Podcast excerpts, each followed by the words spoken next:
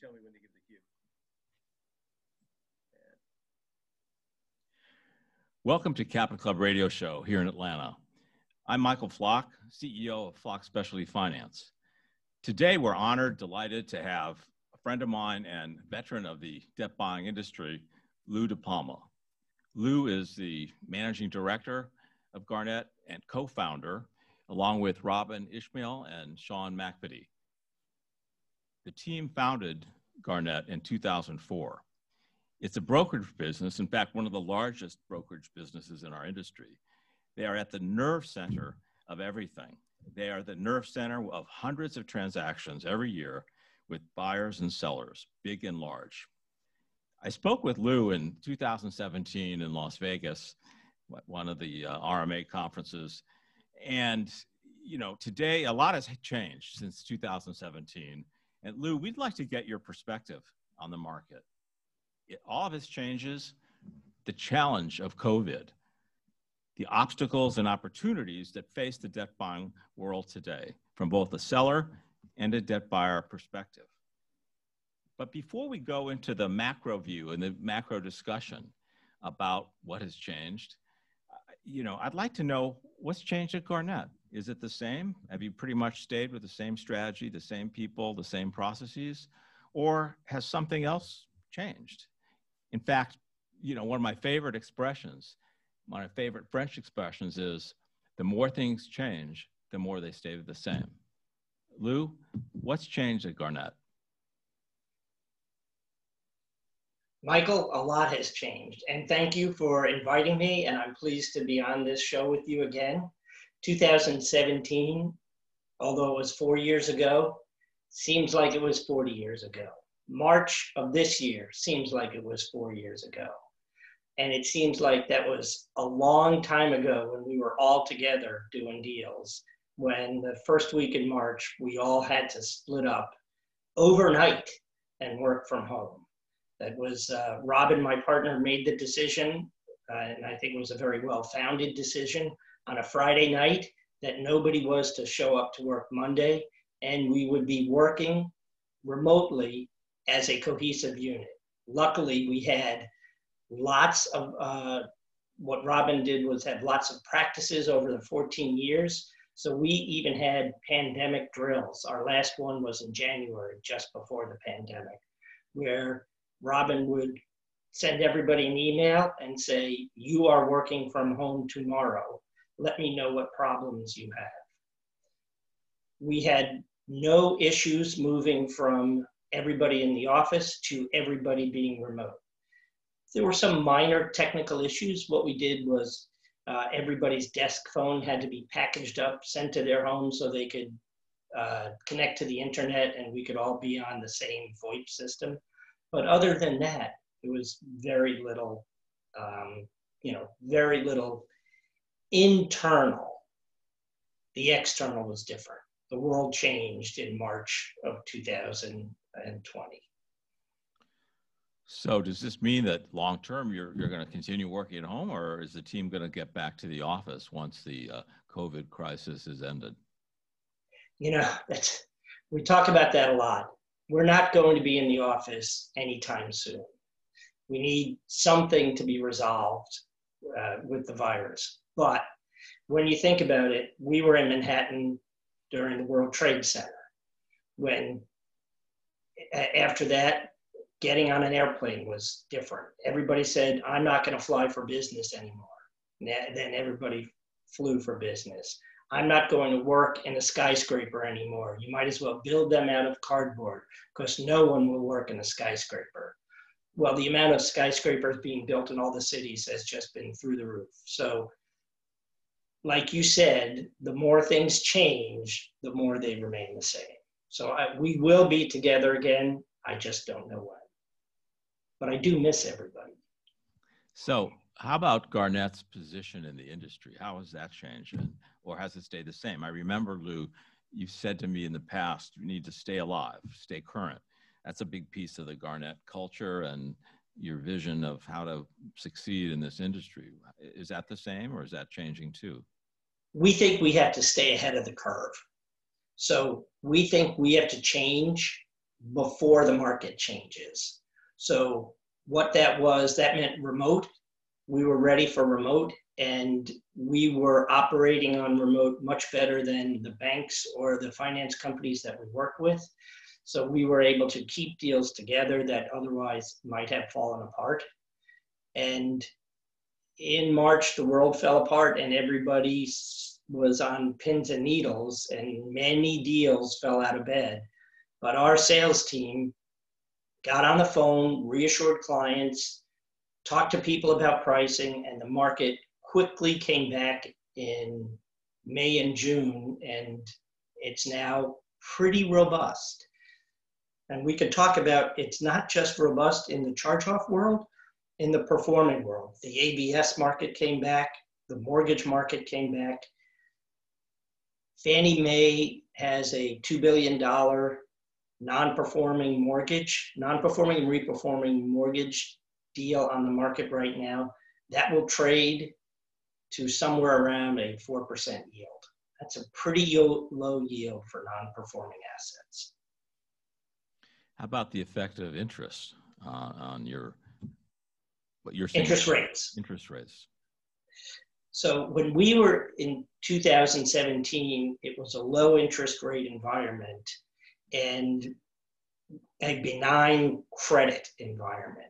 That's kind of the worst environment for a, a small firm, brokerage firm like Garnet. We like dissension, we like changes, we like things going up and down when people have to do trades.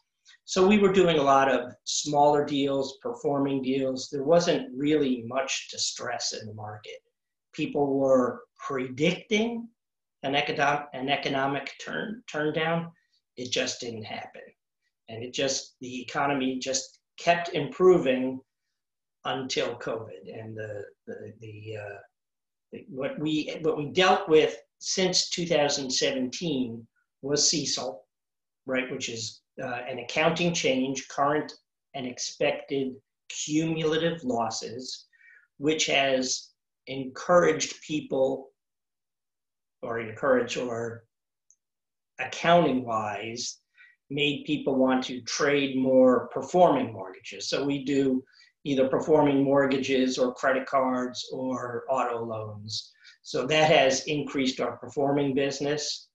And the, um, the interest rate environment made many assets that were underwater now sell for par or better. And then the other thing that happened since 2017 was fintech. So fintech is not only the way the world was going, but because of COVID, it's going in that direction more quickly. So those are the four changes CECL, interest rates, fintech, and COVID. You know, in the past, Lou, you've talked to me about the journey, Garnet's journey, the Garnet process. Uh, is that any different now than it was three years ago, or has that stayed the same? I think when I think about the journey, I think about the journey that the clients take. And then I also think about the journey that my employees take. So we're we're small. We're 25 people, and we're a tight knit, really a family. Many of us, many of the employees have been there over 10 years. So very little change in the last 10 years. And then I think about you know their daily life, and then a client, a seller when they come into the market. What do they need to know? What do they need to know about price? They all want to know about pricing, but it has to do with regulations, it has to do with data integrity, and it has to do with data security to even get to the market and the purchase and sale agreement. And then I need to have buyers that have trust in the process and that can easily and quickly discern if they're interested and then if they are interested to do the more deep dive required to price and purchase assets. And so, how do you build that trust? Is it people? Is it just this process? Um, is it experience? You build trust. That's a good question. You, you don't build it, you earn it, right? So I don't actually do anything to build trust. I just try to do the right thing every day for every client on both the buy side and the sell side. And I, I think over the 14 or 16 years of Garnet and the 15 years before that, that that's been a pretty successful, you know, process. So it sounds like kind of what underpins all this is relationships. It seems like it's kind of ironic because brokers are all about transactions, but you speak about relationships, the journey, and the process. Um, how many sellers and buyers do you have today that you had, let's say, back in 17 uh, and even before? You know, what kind of turnover do you have with those relationships? That's that's a very good question. We have a lot of turnover because we are a spot market business. You know, some of the first deals I did, the clients would say, "That was terrific. Thank you for helping with me with a problem. I hope I never do another deal like that again. I don't want to have that problem again." So the relationships are still there but that person, when they find out somebody else that has a problem, I'll get that referral. So it's, and people change firms. So when they change firms, we often make a new client when someone goes there. But because it's such a spot market business and not everybody sells loans every day, that we have to have a lot of clients. I mean, we, we cast a very wide net, talk to a lot of people we go to 30 or 40 conferences a year and take uh, about, geez, I don't have that number in front of me, but several hundred personal client visits a year up until March of 2020. I think you also told me, related to all this, about a story about how you started at Bear Stearns, how you got all this started from that point. So we were at it as a mid-sized investment bank uh, we were advising banks on and specialty finance companies and taking them public. And we were getting more and more into the distressed business and the charge-off business, which had always been a business for us, which the bank, the investment bank, was not a fan of. And I and I agree with them. They, my boss said, the chairman of the firm, I love the charge-off business, Lou, but I love it as a private business it's tough to be public because of repeated and regular earnings. Now, PRA and Encore have solved for that, and the market has solved for that by the large issuers selling flow on a regular basis. That did not exist when we started Garnet Capital. And so uh, Sean and Robin and I, you know, met in a diner uh, at a table and planned out Garnet Capital and you know we had very good relations with our bank, so we resigned and then started working on the plans. I mean, that was a couple of days, and then we were sitting at the beach, you know, talking about what lawyer do we use, what accounting firm, you know, what name, what Delaware name, and so Robin and I were sitting on the beach, and, Robin, who really is the nuts and bolts planner of the firm, said, I'll write a plan and make time and responsibility for everybody. Sean said, nah, I can't do that. I'm going to Europe. So Sean took off for 10 days or whatever to go to Europe. And that's when we met with the lawyers and, and did a lot of the spade work. Sean's a brilliant mind and figures out the deals that nobody else can figure out, but will not do it to a time and responsibility schedule. So as soon as that came to pass, he was out. And then when we got, you know, the, the nuts and bolts set up, he came back in and actually clients flocked to him and, and fought to be who could be Garnet Capital's first deal. And that was in 2000. And we actually told three or four clients they were the first so we could make a little money and pay our bills. That was in 2004, Lou? Is that when this all That was September of 2004. We were actually profitable by year end, even despite the and we sat in the Bear Stearns building. We were backed by uh, Bear Stearns Merchant Bank. Okay. And uh, that was a lot of fun. Actually, I think that's right around the time I met you. That's where we met with David King. David King. He's now at Fortress. Right. Um, so when you founded the company, uh, who did you think was your customer? Is it really the seller or is it the buyer? What was your concept? How did you conceive of these relationships then? Which one's more important? Neither is, well, the seller pays us. So we can come from a Wall Street background, an SEC background, where you have a fiduciary obligation to one side or the other. There's been an increasing uh, mode where people get paid by the buyer and the seller, which, or get paid by the buyer, which I think is antithetical to what this process is or should be. So we get paid by the seller, but we rely on the good graces of the buyer. So I, I think both have to have a good journey through the, the debt sale process. And we envisioned it to be uh, distressed debt, but in fact, at Garnet, we probably do in purchase price much more performing debt. We are, you know, closing a uh, nine-figure purchase price deal, you know, uh, close to a billion dollars of uh, performing loans uh, currently.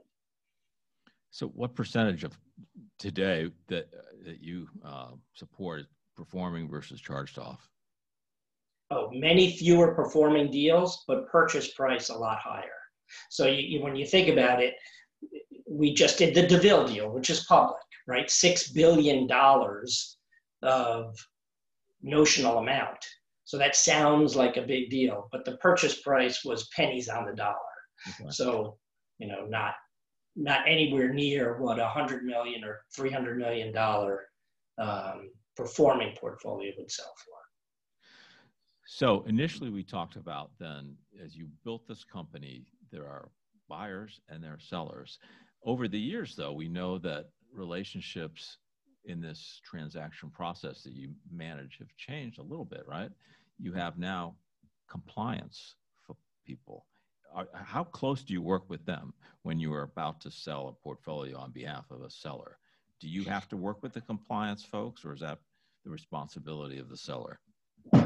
I spend over a million dollars a year for a small company on compliance when we have people that just respond to compliance requests, mostly from sellers, but sometimes from buyers too, who want to know, you know, that our data security is okay to even send them data. Uh, we were way out in front on data security and also CFPB uh, compliance. Yeah, so I imagine that you know you do reps and warranties as does the seller, and so these relationships, and I guess with the compliance experts, are critical to to the integrity of the files that you're selling, as well as to your own um, expertise and position in managing these transactions. Is that right? And reputation, yeah, right? Reputation. So we want to make sure that the seller understands what the market is for their product, that they understand what they have to do before the sale, during the sale, and after the sale and we want the buyer to have a clear understanding of what they're getting and then and you know what the options are for collection and then also what the contract says for representations as what's in the file. We're very careful about what would be things. helpful i think for our viewers today is do you have some stories about purchases that blew up? Whether it's compliance or misunderstanding on price or you know changes in projections on liquidation curves. Do you have some examples of deals that fell apart that, that we could learn from. That's painful. So that's like so, so telling a painful story hurts but uh, recently now so just pre-covid uh, we were working with one of the top banks who had a line of credit to a subprime auto company, and they wanted us to sell roughly 100 million loan portfolio. And that's our business. We did the pre-sale analysis. We said, here's what the price is. Uh, the bank went to the bank group, the secured creditors. Okay, that's the that's the price. We held an auction. We got in that price range for the auction, and at the 11th hour, unsecured creditors to the company came and objected to the sale and then tried to hold up the sale for you know several million dollars settlement. And away from us the negotiations and totally out of our control it went from a big number to a small number and the middle number. And then finally the secured creditors just the unsecured creditors who had no basis on this portfolio squashed the sale where they could have received several million dollars in our sale ended up on the portfolio liquidation over time getting zero and we did six months worth of work for you know for no fee and that was uh, the opportunity cost for us was a lot for a small firm. When you drop things to do a trade, a complicated trade that doesn't that doesn't close. So you spent all that time, all that resource, and you didn't make anything. Is that right? You're uh, whatever the you know. There's there was expenses, and I don't think there was a breakup fee. You know, some not anywhere near the opportunity cost. So, what was the lesson learned from that tough experience? We talk about getting breakup fees, but I think they get in the way. Uh, the next deal we did, the next two deals we did uh, with the similar situation where it was a bankruptcy, where the courts were involved, we made sure that the, and, and both I think were public, Laser Spine and DeVille, we made sure that the, the court was okay with the price and that the judges would approve the sale. To the extent we could, the, the next two sales went fine. But that doesn't hurt the pain of not closing a deal. It happens rarely to us. So are you saying essentially that you could have prepared better for this sale? I don't think so. I don't think so. We we've rerun that many times, as difficult as it is to rerun a failure, and we probably would have done the same thing. You cannot predict bad faith, and and that's just what happened. And I, you know, I prefer to rely on good faith. My career has been blessed with mostly good faith. There's the few instances where things have gone wrong, but I'll I'll I'll hang my hat on good faith. So another relationship we haven't touched upon, Lou, is your relationship with lenders, capital providers like us and others. How has that evolved over the years, and how important is that to you? Uh, it's been so. It's been very important, right? Because the lenders pull the strings. And for the larger lenders, I, I would say they're a source of business for us also. So they will buy portfolios from us. And then when one of their uh, companies wants to sell loans, we will get referrals. And in fact, when we started Garnet, two of the four deals we started with came from lenders who needed to liquidate positions. So we get a fair amount of business from warehouse lines and, and lenders who, you know, just have some stuff that is tail ends or, you know, unwanted pieces. So then I guess up front, when you're preparing for a sale, then you also have to check do due diligence on the lenders of the buyers then right is that process essentially? we know from experience we do ask the question: Do you is do you have do you need financing? Is the financing approved? And we ask that, and to the extent that's answered honestly, we take care of that. Uh, and I, that hasn't been a problem for us historically. Uh, f- from time to time, someone gets uh, turned down in committee, and we have a backup bid. Mm-hmm. So I guess then a lot of this is the same. A lot of it has not changed. Although there, I think there's one thing we haven't talked about related to compliance. It was data security. I mean, would you lump that into compliance, or is that something specific that you focus on separately, given the new kind of regulations that have evolved since the creation of the CFPB? That's just a gating issue. If you don't have uh, SOC 2, piece, uh, PCI, all, all the credentials for data security, then the bank won't even speak to you. To, to get approved to receive information from a bank these days, at a minimum is three months, and for a major bank could be a year, and that's that's a, a real roadblock uh, to entrance into the business. Okay, so let's move on to the big question. You know, right now we're all consumed by the pandemic, this uh, black swan event, once in a century event that we call COVID now. Um, what impact has this had on the debt buying industry? Impact on the sellers uh, that drive the volumes? What, in your mind, what what are some of the top three, two or three things that have really impacted and changed or you know, turned over in this business as a result of the pandemic? We've seen a whipsaw of change. So, March and April, fear ruled the markets. Prices dropped dramatically. We, we track pricing.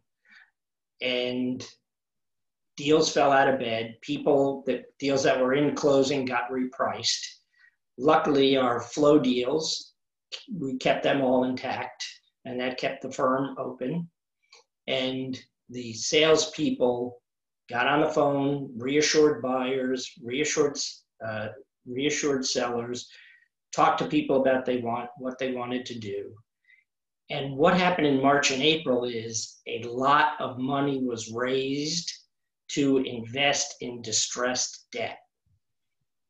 Then in whatever the stimulus money started to kick in, and I guess that was even in March, eventually what we saw from uh, across the board, and this is in the publics and in the private debt buyers, March, April, May, June, July, collections did not go down. In fact, those were record months in collections. The obvious reasons stimulus money, people had money.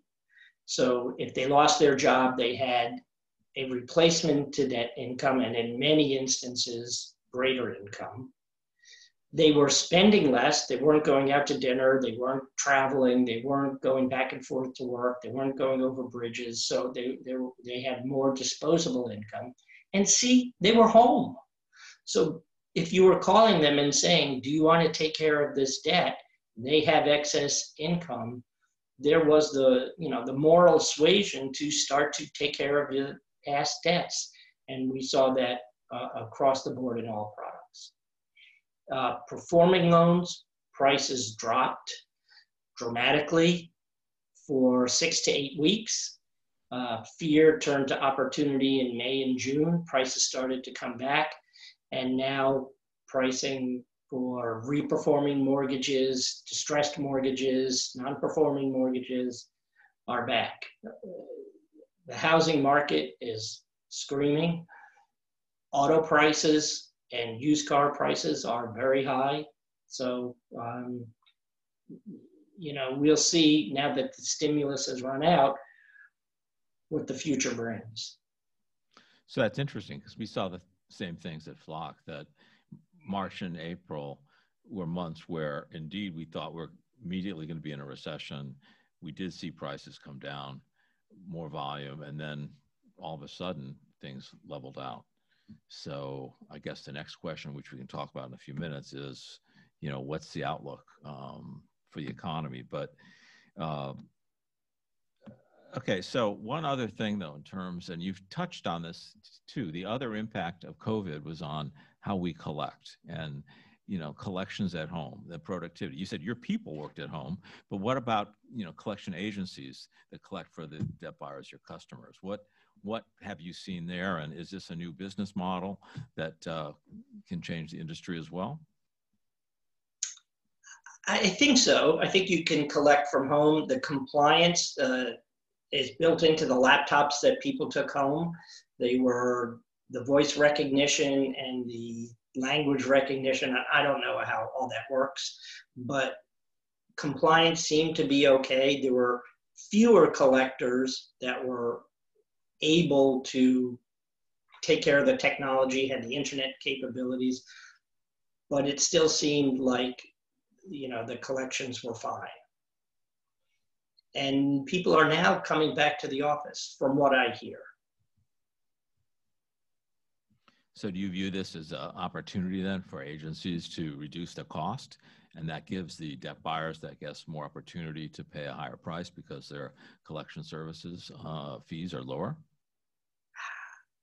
I, I, I don't know. I, I think I think the overarching factors are the leverage available to buy debt, the low cost of that leverage. Interest rates are very low right now also the um, the supply and demand issue. When you think about the deferments that people had, three months, six month payment def- deferments, that has depressed the amount of charge offs available. At first, the major issuers sold less because pricing dropped dramatically, and then charge offs dropped. So there are fewer loans in the market to buy. And we are seeing that we are getting more interest on our small sales uh, than we usually get. Well, so do we at uh, Flock Specialty Finance. Now, let's look at this a chart that we've developed, and I think you and I talked about it earlier um, about volumes of deployments. I think you can see here, um, and this, these are the results of Encore and PRA and actually Square Two uh, since 2013. And if you compare, if you look at you know, the second quarter, uh, that, that bar on the right, the second quarter of this year, it's the lowest since the fourth quarter of 2013. So it's fascinating that, you know, when we entered March and April with COVID, I think all of us assumed recession. That means it's actually a good time because uh, we're a countercyclical business. But you know the the sales or the volumes plummeted uh, this quarter, and I think it's exactly what what you've said is that there's deferments, um, there are you know all the stimulus payments. I think the unemployment has kind of, I think it's stabilized now. Uh, you know, people are still out of work, but I think that the again all the government support has changed the the dynamic there, and we're also seeing, like you mentioned, that the volumes of, of debtors, the volumes of accounts per portfolio have declined rapidly. So we are seeing the same exact trend, I think, that you see at, at, at Garnet. So are you seeing in your flows that the monthly flow volume has declined? Absolutely. And what we're also seeing is the way sellers are pricing it, you know, in the past, it's almost usually it's it's the same price for six months or 12 months but now we're seeing more negotiations where sellers will say okay it's this price you know for three months and then we'll revisit it. So there's much more uh, optionality i think built into the uh, terms of these flows than than ever before. So I yeah we're on the other side of that you're selling. I'm sorry? Yeah. We are we so because of CECL because of uncertainty, we are doing very, uh, very few, if any, under a year. In fact, some are extended over a year. Well, again, we see the same thing. Now, Lou, I'd like you to comment on some of the verticals that uh, you know you're very familiar with at Garnet because you you know obviously are brokering these these portfolio sales. So let's look at this chart now on uh, credit card pricing and how it has changed in the past, and you can see how, you know how so, changed just in the last year or two. This is interesting because this the first chart you had was John Wheeler's chart, your your guide uh, that talking about volume, and looking at that and this, there's a, a high correlation, and the sharp dip and then rise at, at, on the right is first and second quarter of, of this year. And so what you're seeing here is fresh credit card pricing. Price dropped dramatically first quarter, March, because of uncertainty. Price came back, and it's if I had we talked this morning about extending that line after the second quarter. Price has come back, not maybe to where it was, but pretty close. And that's because of the previous slide that John Wheeler did that shows volume is down. So people have to deploy money, and a lot of money has been raised for this sector. So it's a supply and demand issue. Also, to go to the next slide, there's an increased interest in other types of loans. One of the other types of loans, private student loans. Now, student loan in the United States, you, you read about it in the headlines, it's a 1.5, 1.3 trillion dollar issue. Most of that is federal government debt, but roughly 200 billion is private debt, which is gap funding, when usually for the better schools. And a small, much smaller amount of that charges off in the federal loans, but that is a source where people are looking because other than some of the other smaller balance loans, these loans have a very long and steady collection curve. So you can collect these loans, you can collect more from these loans over a longer period of time. And that's attractive as a you know, as a heat sink to some of the other products. Uh, next slide is, what did we say? I have a little question though first. Uh, on this, oh, go back on, on student loans. That's a pretty controversial segment, right? A uh, couple reasons, I guess. One is uh, the government, even though we're talking about private student loans here, what, what impact does the public student loan market have on the private student loan? Or isn't there one? Is it totally separate? There are some relations, but the, the big difference between the government student loans and the private student loans is ability to repay and need. In the public market for many years, and the Department of Ed is cracking down on that, anybody who had a education license, there were for-profit schools, and much of that debt is for-profit schools even four year schools, where people would get a degree for a large amount of money that did not qualify them or train them for any kind of job. So they had a lot of debt for not a lot of upside. If you're talking regular not for profit four year schools, they all talk about their employment rates and their average salaries two years, five years out. That's where the private market sits. And if you look at the default rates for the private market, it's de minimis. It's, it's pretty low, but you know, because it's such a big market, there still are um, enough volume to purchase and work out. So there, the big difference is uh, quality. Quality of the loan, or quality of the right. collateral, or quality of the borrower. Right. I, mean, in the federal programs, uh, you can support yourself on federal student loans by continuing to go to school rather than pay the loans back. So there are, and you'll read about that in the New York Times, somebody who has you know, a hundred thousand or several hundred thousand of student loans because they have five degrees. but they're a librarian, right? So it's, they'll never, you know, be able to pay that back. So you said quality of the borrower, and that that's another kind of controversial point I think in the industry when it comes to underwriting the purchase of student loans, because I think many people or debt buyers that are successful in other asset classes, let's say like credit card, assume that some of the basics of underwriting, you know, some of the same models can apply to student loans. On the other hand, the people, the buyers that have been successful say, no, absolutely not. It's a very different, it's a very totally different, model. Can, you, can you comment right, Right. In the federal program, there is no underwriting. So it's, I'm enrolling in this school, you give me the money. In the private, there's you still do get credit scores, and it's a very high percentage of co-borrowers.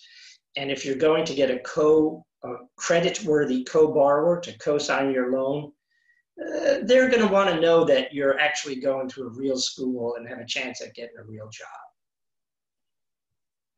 So that that's a big difference. But it's a it's not a two-year payback cycle. It is a much long. You have to wait just think it's many you know these are people who decided to go to college and may or may not have graduated so they have some college education but may or may not have a degree and may take them a while to get back on their feet and the debt buyers are very good at working with that population or the debt buyers that should be buying this are very good and patient to work with that population. But if you look at the publics, their collection curves are out there 60 to 90 months, right? You see that. Yeah, you have to have real patient capital for that, obviously. So let's look at patient the auto segment. And what's your outlook for that, Lou? I, I can see. Uh, so auto is another market where there's over a trillion dollars of debt. And these graphs just show that uh, volume increases and also charge-offs increase, and that is a source of business for the debt buyer. So what we've seen is interest in the, the student loan and the auto loan market as fill-ins for the decrease in volume in the credit card market. And I also think that there's a the, at least with the millennials, there's an increasing distaste for using credit cards. I have, you know, millennial sons do not use a credit card. They use other fintech financial products to pay their bills and, uh, you know, never run a balance. I think that's, that's it for slides, right? So is this a good time to invest in these segments? How would you counsel investors or you know funds uh, that work with lenders like us? How would you counsel them about getting into these markets, these verticals today? Because you know, on the one hand, we saw you know at least for March and April, you know, the volume supply go up, prices go down. Now it looks like everything's leveled off, and in fact, you know, with last quarter with deployments being down you know, we might anticipate prices going up. So, what would you advise, you know, capital sources today, investors, about not just these three verticals, but I, I guess overall? Is this a good time to jump in? It's a good time to jump. Prices are high right now, and I think they'll remain high short term. And that'll be a supply and demand. Then we will see the results of the deferrals. And if you think, I, I talk to people in banks every day.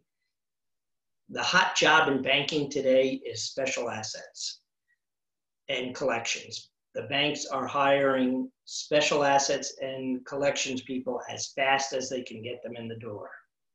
So, you know, when the hot job is compliance and special assets, that tells you something about banking. And when the, def the deferments end and these loans get back on the books, there will be a need to really it's inventory management to work on the accounts where you can work them out and sell the accounts that cannot be worked out. And, and I'm, I'm speaking now in special assets for commercial. That's that's in credit card is different, and in consumer loans, it's it hits 180 days and it's charged off. So for the last you know 10 minutes or so, we've talked about impact of COVID. Now the other hot topic, of course, and you touched on earlier, is fintech. So we've seen obviously lots of activity there, lots of sellers uh, that dominate the space. What what do what is the outlook for volumes? I know it all went down in the last quarter, but do you see a do you see the volumes picking up again in fintech, and how is that business model changing? Because we know uh, one or two cases where they're merging with banks. Um, so is this is this really a short term um, in, in, industry? Is it going to go away just as, as fast as it was created? When we sat down in 2017, I remember saying this because I was sure I would be right that the ultimate, yeah, sometimes right, sometimes wrong, never a doubt. Uh, the ultimate exit for fintechs would be to be bought by banks. What I did not, and that's happened, right? Kabbage was bought by Amex, and there were some others that were. What I did not see was the fintechs becoming or buying a bank.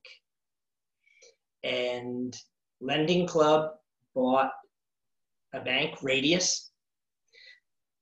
Uh, Varo Money got a bank charter and there's another one. So so there's there's several of them that are actually becoming banks and embracing the regulatory environment of a bank. And really that's crushing to a fintech, but the carrot is access to low cost funds in the Fed window. So it's worth it for them. I think that's the smarter avenue for them because then they are able to control their own destin- destiny. But um, that is a, a point that I did not foresee when we sat down in 2017. It's interesting. I think the way of the world is digital, it's just easier. Uh, you know, uh, you know, my son is 30 years old and or 29 years old. I better not get that wrong uh, bought his first place, wrote his first check to buy that place. And had he said, I had never seen a paper check. And he had to go to the bank, a branch. He said, I'd never been to a bank branch. I had to go get a paper check and bring it to this lawyer's office to, you know, close on a on a property. That's where the future is. They just they just don't want paper. If it doesn't work on the phone, it's not in his reality. So, if these fintech companies, though, maybe, you know, I don't know if evaporate's the right word, but certainly merging with banks, uh, going away, is this really a good time for investors to invest in fintech? Whether it's well, uh, so investing in fintech performing is, is this a very risky segment?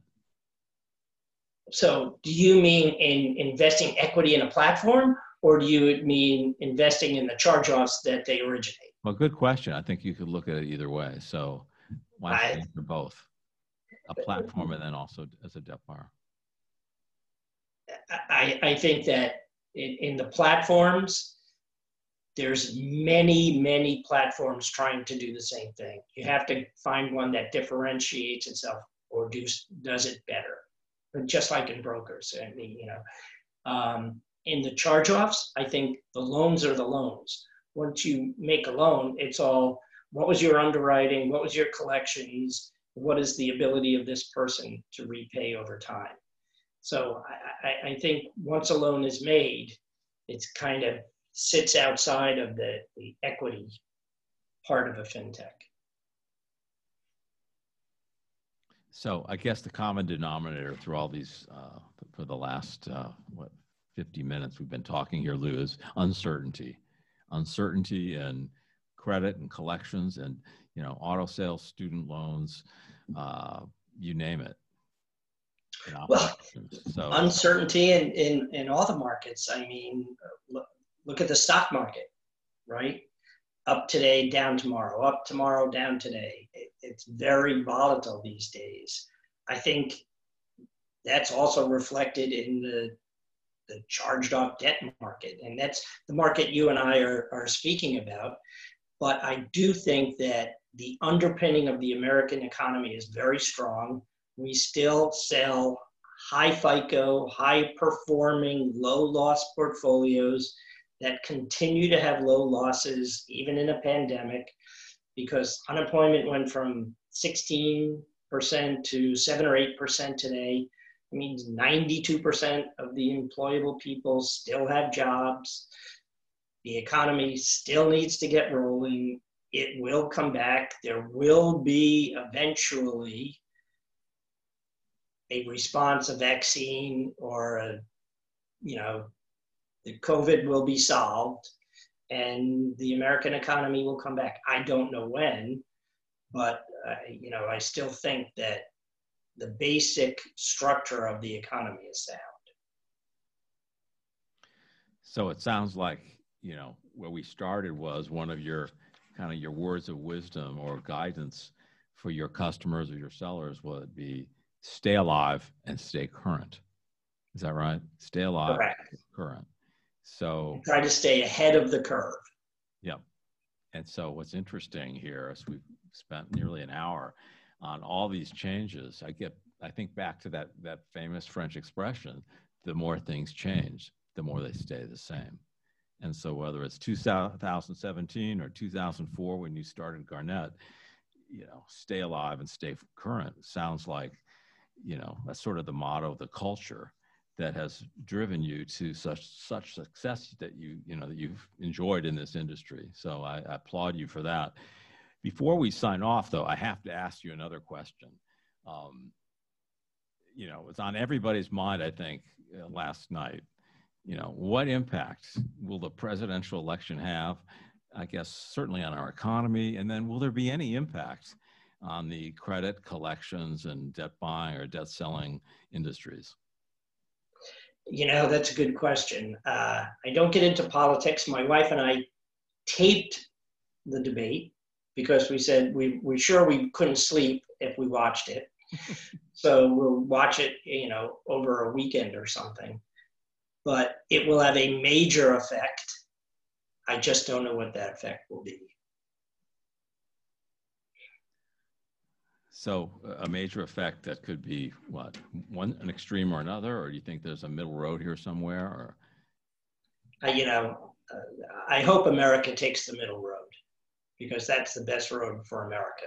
But I, I you know, we're a small company, we're scrappy, and we will, as you will, and as the debt buying industry will, we will adjust to whatever environment is, is, thrown at us. And, and I think the parallel to that is the financial crisis of 2008. You know, 2009 and 10 were a period of crushing regulation. And I think the debt buying industry emerged from that much stronger and much better for what we thought would be regulatory changes to crush the industry actually made it stronger. So I guess uh, we are going to wrap this up today on, I guess, the words of wisdom from Lou DePalma. Stay alive and stay current. Thanks, Lou. I appreciate your time this afternoon. Thanks, Michael. Pleasure to spend some time with you and the listeners.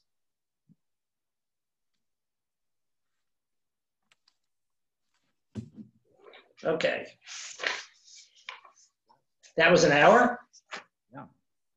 Wow. 54 minutes. 54. We got six more minutes.